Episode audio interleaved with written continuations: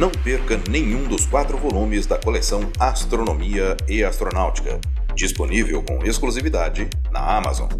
E não deixe de seguir Astronomia e Astronáutica no Instagram. Lá você vai ter outras informações a respeito da história da astronomia e astronáutica, com imagens, vídeos e notícias. Além disso, ficará sabendo com antecedência sobre o próximo episódio do podcast Astronomia e Astronáutica. Os links estão na descrição desse episódio.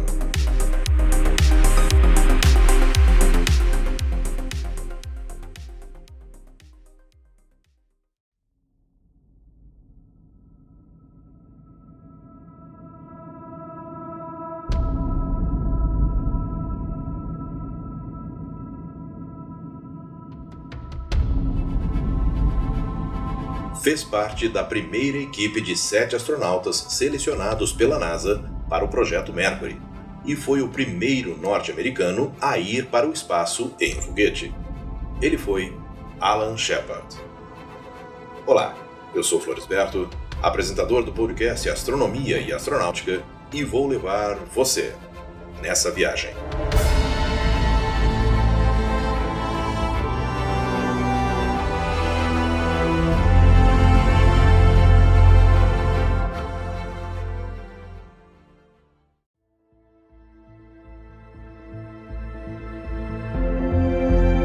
Alan Bartlett Shepard Jr. nasceu no dia 18 de novembro de 1923, na cidade de Derry, em New Hampshire, nos Estados Unidos. Seu pai, Alan Bartlett Shepard Sr., conhecido como Bart, trabalhou no Banco Nacional de Derry, de propriedade do avô de Shepard. Bart juntou-se à Guarda Nacional em 1915 e serviu na França com a Força Expedicionária Americana durante a Primeira Guerra Mundial. Permaneceu na Guarda Nacional entre as guerras e foi chamado para servir durante a Segunda Guerra Mundial, chegando ao posto de tenente-coronel. Como era fascinado pelo voo, seu pai deu a Alan Shepard Jr., no Natal de 1938, um voo em um avião Douglas DC-3. No ano seguinte, com apenas 16 anos, pegava sua bicicleta e pedalava para o aeroporto de Manchester, onde faria diversos voos em troca de um passeio ocasional em um avião ou aula de voo informal. Em 1940, com a Segunda Guerra Mundial em andamento, seu pai queria que Shepard se juntasse ao exército, mas ele escolheu a Marinha.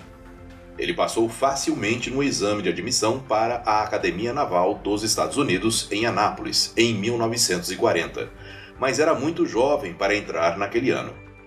A Marinha então o enviou para a Academia Almirante Farragut, uma escola preparatória para a Escola Naval, na qual se formou em 1941.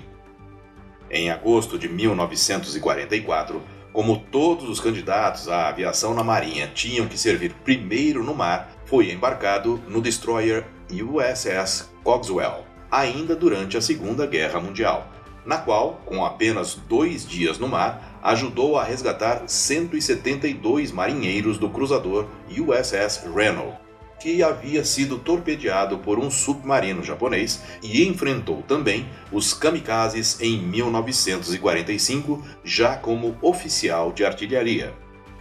Em novembro de 1945, chegou à Estação Aérea Naval de Corpus Christi, no Texas, onde iniciou o treinamento básico de voo em 7 de janeiro de 1946. Como não foi muito bem no curso, acabou voltando para o mar.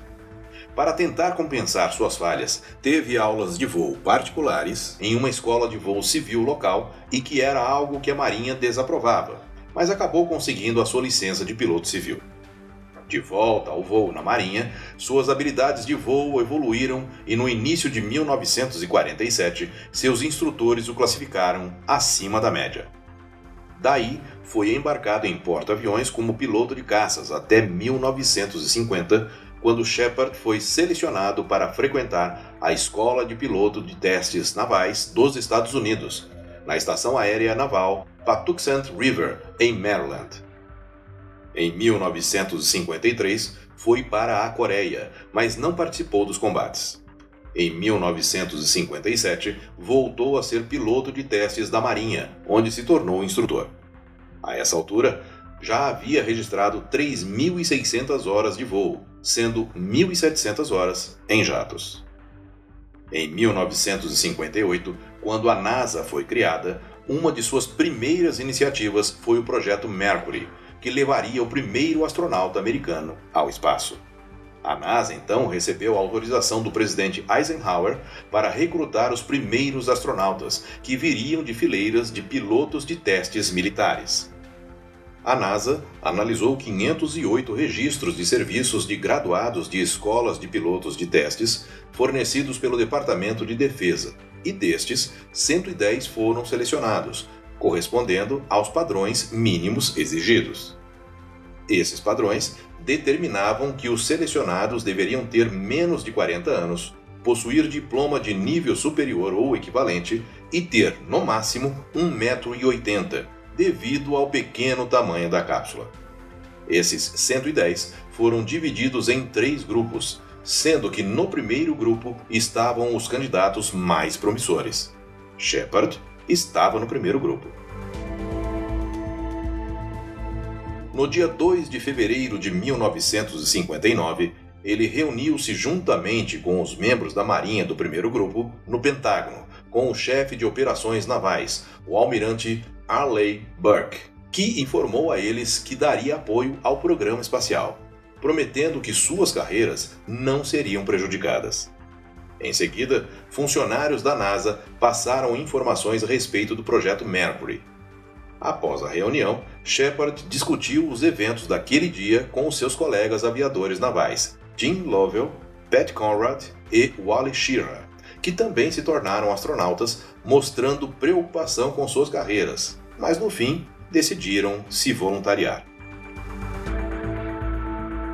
No próximo episódio, vamos ouvir como foi o restante da seleção, o treinamento e o primeiro voo espacial tripulado norte-americano não perca. Eu sou Floresberto, produzi e apresentei esse podcast Astronomia e Astronáutica. Até a próxima viagem.